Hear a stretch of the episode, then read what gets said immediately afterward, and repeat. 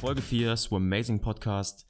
Wir wollen an die letzte Folge nochmal anknüpfen und wir hatten ja schon drüber geplaudert. Triathlon-Profi-Dasein, Schummer-Profi-Dasein. Es ist ja die ewige Diskussionsfrage, wo setzt man da die Grenzen? Jeder hat da eine andere Sichtweise. Ab wann ist man Profi? Und was Profi-Dasein mit Kirschkern-Weitspucken zu tun hat und auch wieder die ein oder andere Anekdote zu Trainingsbuddies wie Ryan Lochte oder Insider zu Michael Phelps. Das gibt's alles jetzt in den nächsten Minuten. Also viel Spaß und wenn du Feedback hast oder Anregungen, Fragen zum Thema, dann kannst du uns gerne eine Nachricht auf den bekannten Social Media Plattformen dalassen. Also erstmal rückblickend, wenn ich die, also mal hinterher weiß man immer mehr, ist ein ganz guter Spruch. Ich könnte einige, ich hätte einige Sachen viel, viel besser machen können. Aber das ist Thema vielleicht für einen anderen Podcast. Da kann man auch einiges lernen. Ähm, auf jeden Fall, ich habe mir das relativ selten gestellt, sondern ich war einfach immer dann in so einem System drin, wo ich mich wohlgefühlt habe und ich war von Natur aus, wer mich besser kennt, also wenn wir uns, wenn wir jetzt draußen auf der Straße stehen würden und wir würden, das ist eine wahre Geschichte, hat wirklich so stattgefunden, und wir essen Kirschen, dann geht es relativ schnell los. Dann überlege ich, hey, den Kirschkern, den kann man doch spucken. Mal gucken, wie weit wir den spucken. Und ich bin halt einfach besessen von. Also machst du einen Wettkampf draus? Aus allem. Es macht mir einfach Spaß. Es war schon immer so. Es ist, wer kann länger die Luft anhalten, wer kann länger. Verrückte Geschichte. Ich habe irgendwann waren wir mit, mit dem Bus unterwegs in Amerika und ich muss pinkeln wie die Sau. Und dann habe ich gesagt, okay, weißt du was, ich trinke jetzt noch weiter drauf und dann gucke ich, wie lange ich pinkeln kann. Und dann habe ich mit meinem, mit meinem Sitznachbar gewettet. Ich habe gesagt, ich wette mit dir, ich kann länger als zwei Minuten am Stück pinkeln. Er hat gesagt, nie im Leben. Und dann sind wir aufs Klo und dann habe ich, hab ich irgendwie zwei Minuten 34 gepinkelt. Also so Sachen. hat er gestoppt dann? Er hat gestoppt, ja, ja, zu, weil sonst hätte er es mir nicht geglaubt. Ja. Und so Sachen sind die ganze Zeit. Das heißt, ich kann aus allen Sachen einen Wettbewerb machen. Und manchen Leuten geht es tierisch auf die Nerven, wenn die in meinem Umfeld sind, aber ich habe da immer Bock drauf. Das heißt, ich habe auch nicht irgendwie einen Motivator gebraucht, sondern wenn du mich morgens beim, beim Schwimmen, selbst bei den, bei den Laufrunden, habe ich einfach Vollgas gegeben, was rückblickend total bescheuert war, weil ich war kein Läufer, sondern ein Schimmer. Ich hätte einfach grundlagenmäßig laufen sollen, aber konnte ich nicht. Da stand ein ganzes Team von 25 Typen, die Runde war klar, mhm. der Startschuss kam und ich habe gedacht, hey scheiße, ich will der Erste sein, der wieder da ist. Und dann bin ich natürlich gerannt, bis der, so vor. bis der Arzt kommt. Was geht? Vollgas. Ja. Und dachten, was ist denn das für ein Depp da vorne? ja, es gab noch vier, fünf andere schon mal, die es auch drauf angelegt okay. haben. Der Lochti zum Beispiel hat sich gedacht, der Lochti ist immer die ersten 200 Meter Vollgas gelaufen, dann hat er gesagt, ihr könnt mich am Arsch lecken, ist locker zu Ende gejoggt. Aber also da hatte ich nie ein Problem mit. Ich, mich, ich hätte eher gebremst werden müssen. Also du warst dein eigener Motivator und äh, ja. hast dir jetzt nicht so oft da die Sinnfrage gestellt. Wahrscheinlich auch, weil du vielleicht auch einfach die Erfolge hattest, beziehungsweise einfach auf so einem Level warst, ja, wo es dann schon Erfolge kam. Ja, ich glaube, was auch wichtig ist, ist, dass irgendwo der Weg das Ziel sein sollte. Also ich habe mich einfach sehr, sehr, wohl, sehr, sehr wohl in dem Umfeld gefühlt, wo es trainingsmäßig jeden Tag zur Sache geht. Es war auch früher als Trainer, äh, für meine Trainer manchmal schwierig, weil ich habe dann gesagt, ey, ich will mehr machen. Das ist mir zu langweilig, was wir hier machen. Also da waren Teams dabei oder Phasen in, in dem Verein, bei der SG Frankfurt zum Beispiel, wo es mir einfach zu wenig war. Und habe ich gesagt, ey, das ist, ich weiß meine Gegner schon mehr, ich will auch mehr machen. Hm. Und dann hast du die anderen im Team, die alle sagen, ey Wolfgarten, kannst du mal das Maul halten? Ich habe keinen Bock mehr zu machen. Jetzt laberst du hier irgendwas, jetzt schwimmen wir nächste Woche wieder dreimal 3000 Kraul oder irgend sowas. Ja, ja. Aber ich wollte das. Ich mhm. wollte so eine Herausforderung haben und dementsprechend... Also du warst quasi so ein bisschen auch der Streber dann so? So wieder bei deinem Klassenbester, der schon die nächste Aufgabe haben will und die anderen verstehen es nicht und stöhnen alle. so, so würde ich es nicht beschreiben. Ich war eher der kranke Typ, der immer Vollgas geben wollte. Weil der Streber, der wäre nicht... Ich hatte durchaus auch so, so Phasen, wo ich für die ganz Alten, die aus Frankfurt kommen, Dorian Gray war ein Club in, am Frankfurter Flughafen. Da war Mittwoch immer All You Can Drink für mhm. 24 Mark damals. Und da habe ich knallhart durchgezogen. Von, also bis 5 Uhr morgens, bin nach Hause, habe damals dann in der Sportschule gepennt, habe eine Stunde geschlafen und um 6 ins Frühtraining gegangen. Also es hat nicht viel mit Streberzeit zu tun, das ist schon eher wieder bescheuert. Ja. Das war danach dann, nach der USA-Zeit? Nee, das war vor, davor. davor, davor. Ja. Aber ja, im Training wahrscheinlich für einen Trainer schon cool, ja, wenn einer immer Bock hat, Gas zu geben, macht schon Spaß. Ja. Ähm, rückblickend, das würdest du sagen, du hast ja einige Trainer. Ähm, wer hat dich da so am meisten beeinflusst und warum? Mm, also meine größten Erfolge hatte ich mit Abstand beim Stefan Durz. Ist auch auf jeden Fall immer noch ein guter Freund von mir und war damals, also es war schon echt, hat so viel Spaß gemacht, es war einfach geil. Das war dann schon nach der USA-Zeit? Also das war in Würzburg. Genau.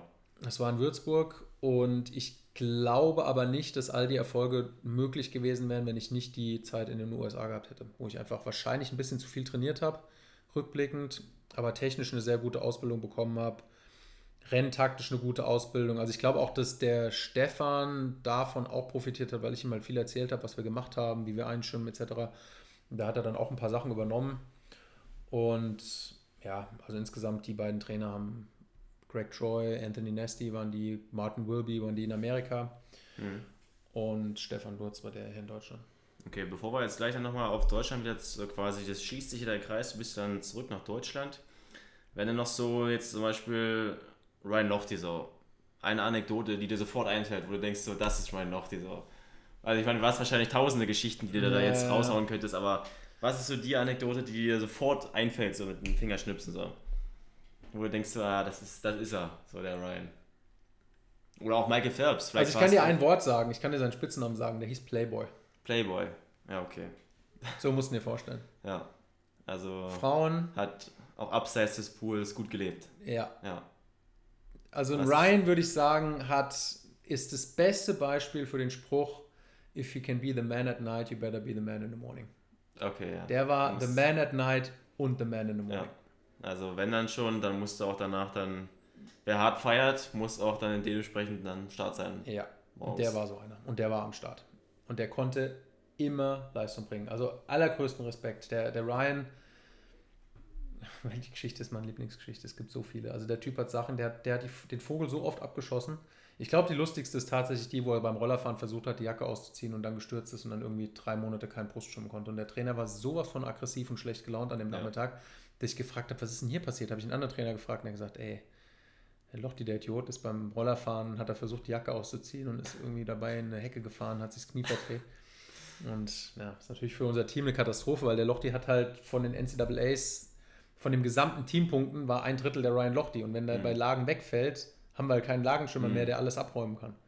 War das dann auch so, das ganze Team quasi auch sauer war auf ihn? Nö. Oder Nö, das war einfach wie es war. Ihr kanntet ihn schon so. Ryan ist, beim Ryan ist zu jeder Tages- und Nachtzeit alles möglich. Hm. Und äh, so Michael Phelps, hast du da zudem auch noch so einen Bezugspunkt? Weil du bist ein paar Mal gegen ihn geraced. Ich habe den Michael Phelps nie, also ich habe mit ihm nie wirklich eine Konversation gehabt. Wir, haben, wir sind zusammen im Aufzug mal gefahren, mit dem Ryan zusammen, aber das war dann eher so über Ecken. Der Ryan hat mit Michael gesprochen und ich stand dann so nebendran, aber ich, hm. also ich kenne ihn nicht. Ist es auch vielleicht so, dass man als Schwimmer selber das gar nicht so wahrnimmt? Dass der jetzt so ein krasser Weltstar ist, beziehungsweise doch. vielleicht war es auch damals noch doch, nicht doch, so? Doch, schon. Ja, schon. Aber man.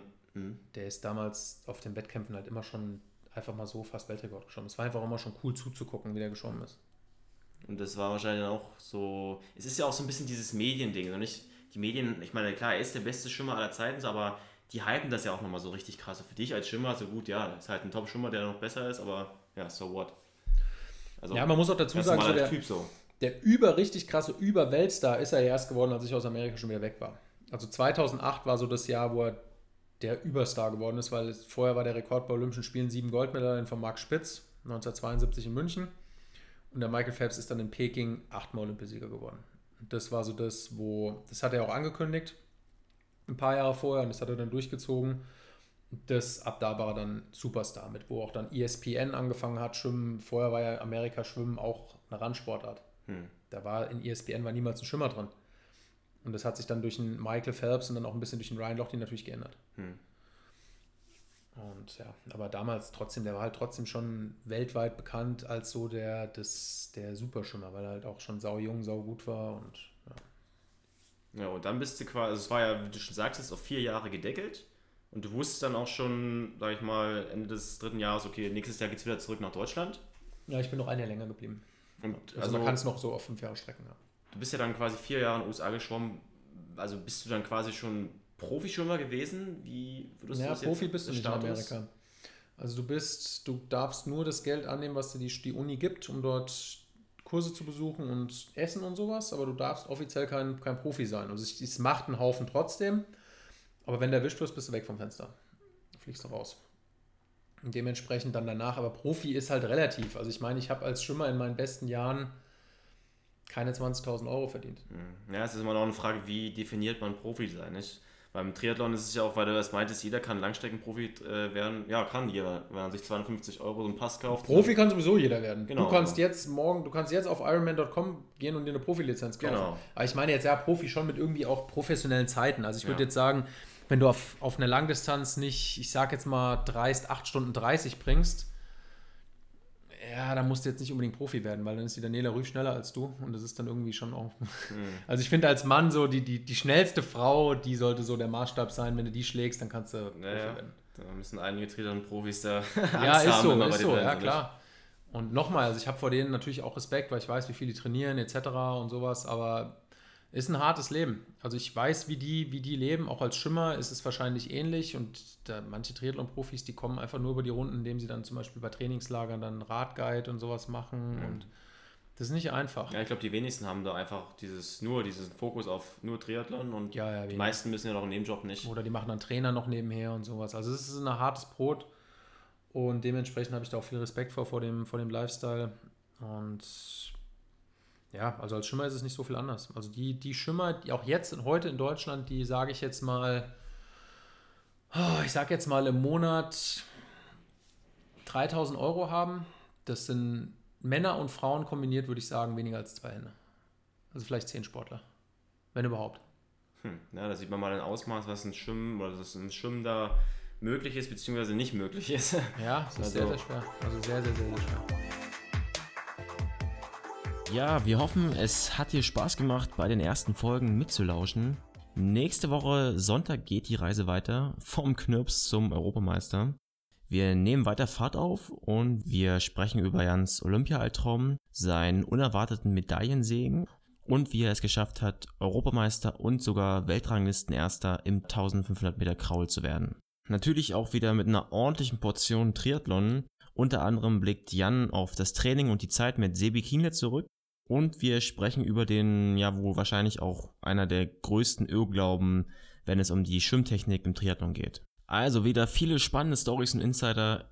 Wäre cool, wenn du auch wieder am Start bist. Dann schlagen wir vor, wir treffen uns nächsten Sonntag wieder hier oder auf den anderen Social Media bzw. Podcast-Plattformen. Du kannst uns auch gerne dein Feedback dalassen, wenn du Fragen hast oder auch Themenvorschläge nehmen wir gerne mit auf. Schreib uns einfach eine Nachricht auf den bekannten Social Media Plattformen.